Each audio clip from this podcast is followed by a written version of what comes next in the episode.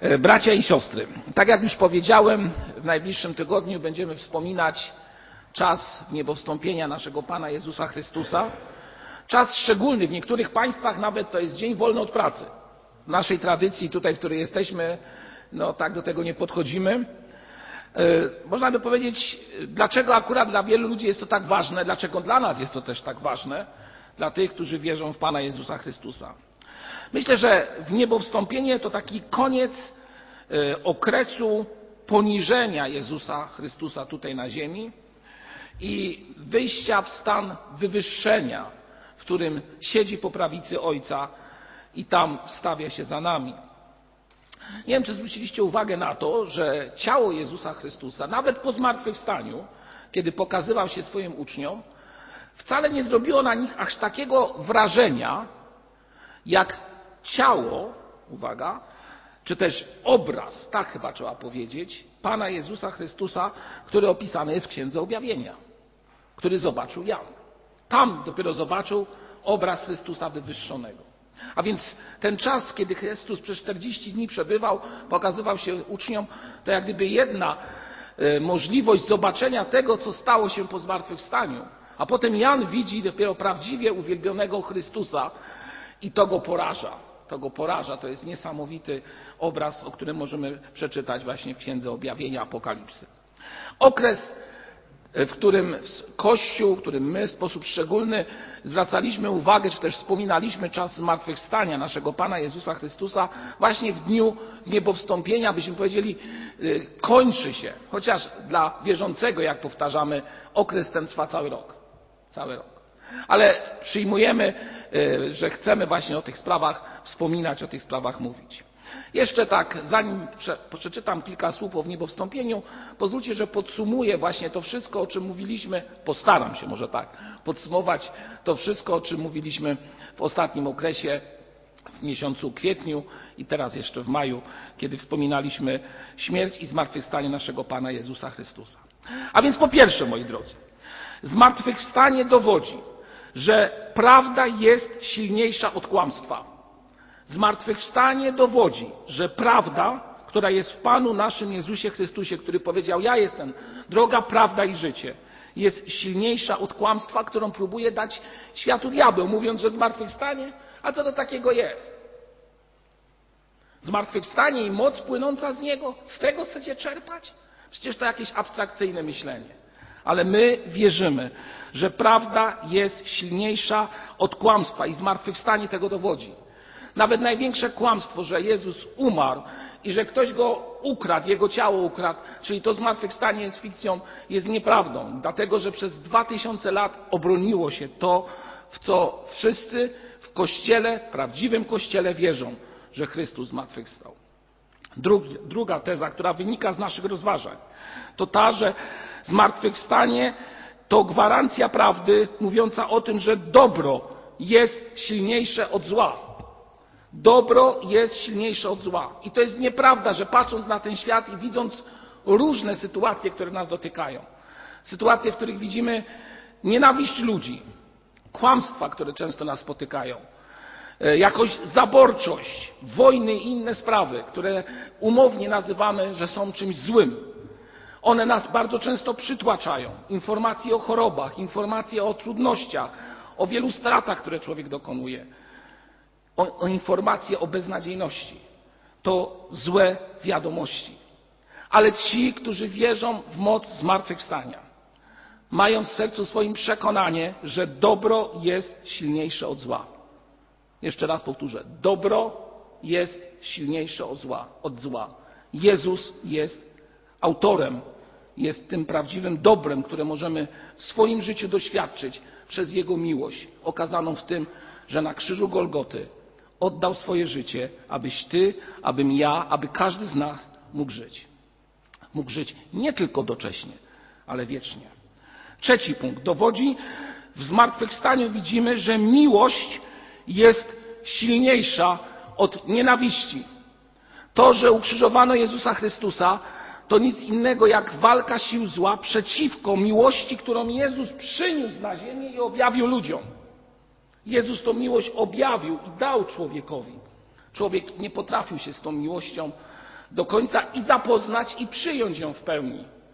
Stąd też siły zła zrobiły wszystko i robią do dzisiejszego dnia, aby miłość Chrystusa skierowaną do nas zakwestionować. Mówiąc w ten sposób, że nienawiść jest silniejsza od zła. Ale my wierzymy, że w zmartwychwstaniu miłość zwycięża. I czwarty punkt podsumowujący nasze rozważania z tego okresu ponadmiesięcznych rozważań o śmierci i zmartwychwstaniu naszego Pana Jezusa Chrystusa brzmi tak. Zmartwychwstanie dowodzi, uwaga, że życie jest silniejsze od czego? Od śmierci, moi drodzy. I to jest sedno sprawy. Życie jest silniejsze od śmierci. I chociaż umieramy, i chociaż każdy z nas zmierza w tym kierunku, że będzie musiał przejść przez tą bramę z doczesności do wieczności, to jednak wiemy, że w zmartwychwstaniu, w to, że w to wierzymy, ale też w samym fakcie zmartwychwstania, kiedy Chrystus przeszedł z śmierci do życia, pokazuje nam to, że to, co, czego często się obawiamy, jest silniejsze. Życie jest silniejsze od śmierci. Tylko wtedy, jeżeli mamy wiarę w Jezusa Chrystusa, zmartwychwstałego. Jeżeli tego nie traktujemy poważnie, moi drodzy, to powiem tak, próżna Twoja i moja wiara. Jeżeli nie masz w swoim sercu przekonania, że Chrystus zmartwychwstał, to próżna Twoja wiara.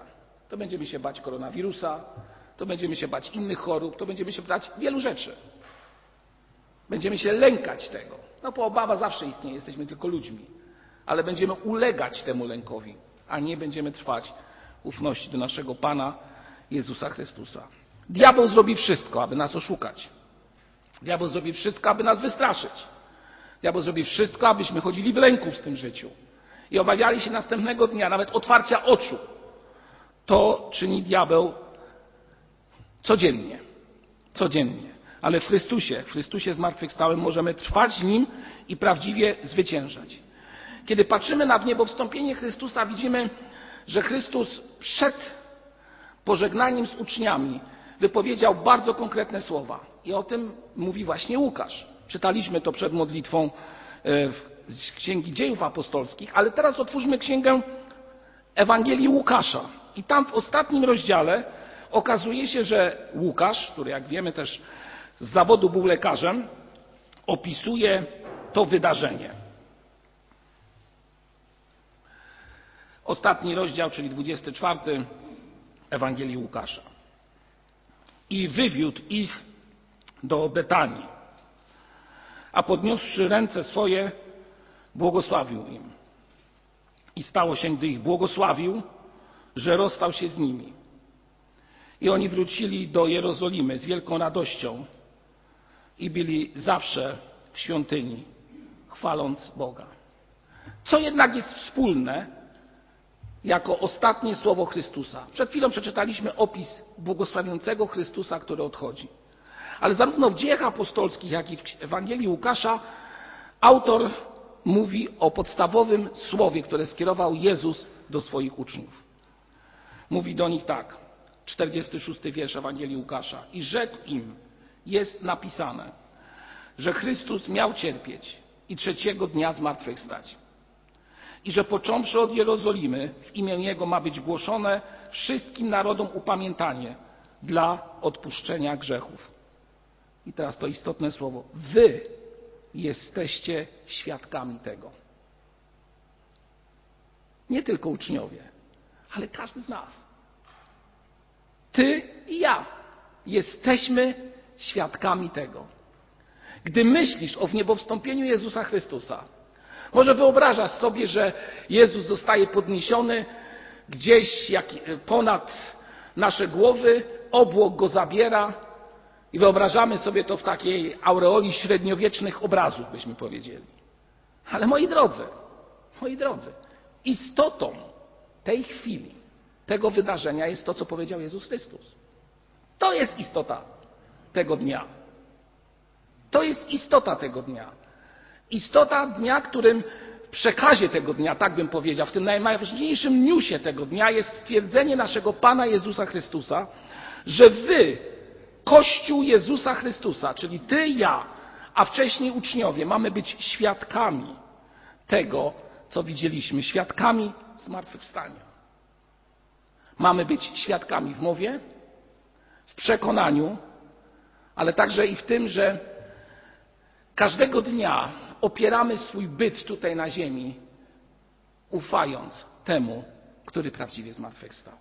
I to jest sedno, sedno zmartwychwstania, sedno nauki, byśmy powiedzieli, o Panu naszym Jezusie Chrystusie. Jeśli chodzi o ten dzień. Ale moi drodzy, Jezus tak wszystko przygotowywał, że w tym ostatnim dniu powiedział do swoich uczniów, co mają robić, dokąd mają iść, i tutaj są wymienione miejsca, do których mają się udać uczniowie poza Jerozolimą. Ale wcześniej po wieczerzy pańskiej, którą spożył wraz z uczniami, kiedy to e, łamali chleb i pili wino oraz e, kiedy Jezus umywał im nogi, w późniejszym e, późniejszych chwilach, bezpośrednio po tym wydarzeniu, Jezus też coś bardzo istotnego przekazał i ja myślę, że to, co za chwilę przeczytam, jest uzupełnieniem tego nakazu, który mówi o tym, że mamy iść i głosić Ewangelię i być świadkami zmartwychwstania. W 15 rozdziale Ewangelii Jana, to też przeczytałem przed modlitwą, czytamy w 10 e, wierszu takie słowa.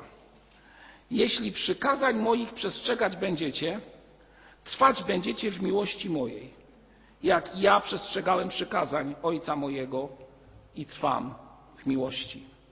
Trwać w miłości Pana Jezusa Chrystusa. Kościół Jezusa ma iść, głosić Ewangelię, ale też trwać w miłości. Gdybyśmy dokładnie przeanalizowali cały ten fragment z 15 rozdziału, byśmy zobaczyli, że praktycznie w każdym wierszu Jezus mówi, czy też wzywa uczniów do tego, aby trwali w Nim. Kto nie trwa we mnie, ten zostaje wyrzucony. Trwajcie we mnie, a ja w Was. I ciągle powtarzają się właśnie te słowa. Trwajcie w miłości mojej. I tak dalej, i tak dalej. Cały ten piętnasty rozdział, jak gdyby w głównej swojej idei przekazuje nam to słowo. Słowo, które Jezus wypowiada bezpośrednio po uświadomieniu uczniom tego, że będzie musiał być odrzucony i wydany. Trwajcie. Trwajcie w Chrystusie, tak sobie tutaj zapisałem, nie w doskoku, nie w jakichś tak przypadkowych sytuacjach, ale zawsze w nim trwajcie. Chodźcie w nim z codziennej relacji, w codziennej pewności, że On przychodzi. Dalej, gdybyśmy spojrzeli na ten fragment, byśmy zobaczyli dziesiątego wiersza o tym, że Jezus mówi, abyśmy trwali w Jego przykazaniach i byli, czy też trwali w Jego miłości bezpośredniej. Dosłownie, gdybyśmy na to spojrzeli, na ten fragment, zobaczylibyśmy następującą sprawę, albo następujące tłumaczenie mogłoby paść w tym miejscu. Bracia i siostry, nie uciekajcie przed miłością Chrystusa. Nie wyzbywajcie się tej miłości, albo niektórzy nawet by przetłumaczyli ten fragment, zamieszkajcie w doświadczeniu bycia ukochanym przez Jezusa Chrystusa. Takie obrazowe ujęcie tego fragmentu. Albo jeszcze dosłowniej, pozwólcie się, bracia i siostry, kochać przez Pana Jezusa Chrystusa. Nie zrywajcie z nim relacji. Przez codzienność, przez doświadczenia, które są wokół nas, bądźcie przy Chrystusie. Trwajcie w nim, nie zrywajcie z nim relacji. Trwajcie w nim, bo Jezus obiecuje, że będzie z wami, ale my bardzo często tej obietnicy się jak gdyby nie uchwyciliśmy. Mało mówimy, czasami mało trwamy w nim. A czasami diabeł pobudza nas do wątpliwości i mówi, czy na pewno ten Chrystus powróci, tak jak obiecał, kiedy wstąpił do nieba, a właściwie kiedy to e, aniołowie powiedzieli o tym, że tak jak on został wzięty, tak w to samo miejsce wróci? Może już to nawet w jakiś sposób słabo wierzymy? Moi drodzy, miłość Chrystusowa jest ponad wszystko nam dana i mamy w niej trwać. Nie wolno ulec podszeptowi szatana, który zawsze kwestionuje to, co powiedział Jezus w następujący sposób. Czy na pewno? I tu możemy dodać, czy na pewno Jezus powróci? Czy na pewno, gdy będziemy trwać w Panu Jezusie Chrystusie, to zwyciężymy? Czy na pewno Pan Bóg miłuje swój Kościół w pełni? Czy na pewno? Te słowa, jakże często są słyszane, usłyszeli je pierwsi rodzice w raju, usłyszeli je i można je powiedzieć, to co tam czytamy, kiedy ja, e, diabeł zakwestionował to, że kiedy zjedzą ten owoc, odejdą, czy też nastąpi w ich życiu śmierć, powiedział, czy na pewno umrzecie? Dzisiaj też w sposób podobny chce do nas mówić, czy na pewno, jeżeli będziecie przestrzegać przykazań Jego i trwać w Nim, to On będzie dawał Wam prawdziwą miłość. Te pytania, te pytania, te zwątpienie, które szatan bardzo często wlewa do naszych serc, są niczym innym jak to, że chce nam powiedzieć, tak właściwie to Jezus o Was zapomniał, bo gdzieś tam sobie poszedł. A Ty trwasz w Nim? Po co?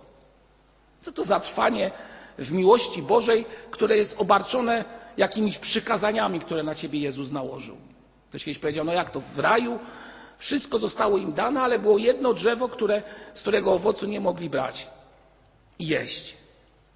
To, co Bóg chciał w ten sposób zachować swoje prerogatywy, że On to ma przywilej, że On to może robić, a Ty nie? I dzisiaj też daje Tobie przykazania, to On Cię prawdziwie miłuje? Czy miłujący coś przykazuje, czy raczej obdarowuje? To jest dłuższe rozważanie, kiedyś je opowiem, będę starał się Wam tutaj przekazać. Dziś chcę Was wszystkich zachęcić. Nie ulegajmy podszeptom tego, co bardzo często wiąże się właśnie z dzisiejszym dniem. Pierwszy podszept. Czy na pewno Jezus powróci, gdy odszedł? I drugi, czy na pewno warto trwać w Nim, gdy tak często doświadczamy bólu, straty i wielu spraw? Jezus mówi wyraźnie i do Was kieruje. Wytrwajcie i głoście Ewangelię. Niech Was Pan Bóg prowadzi.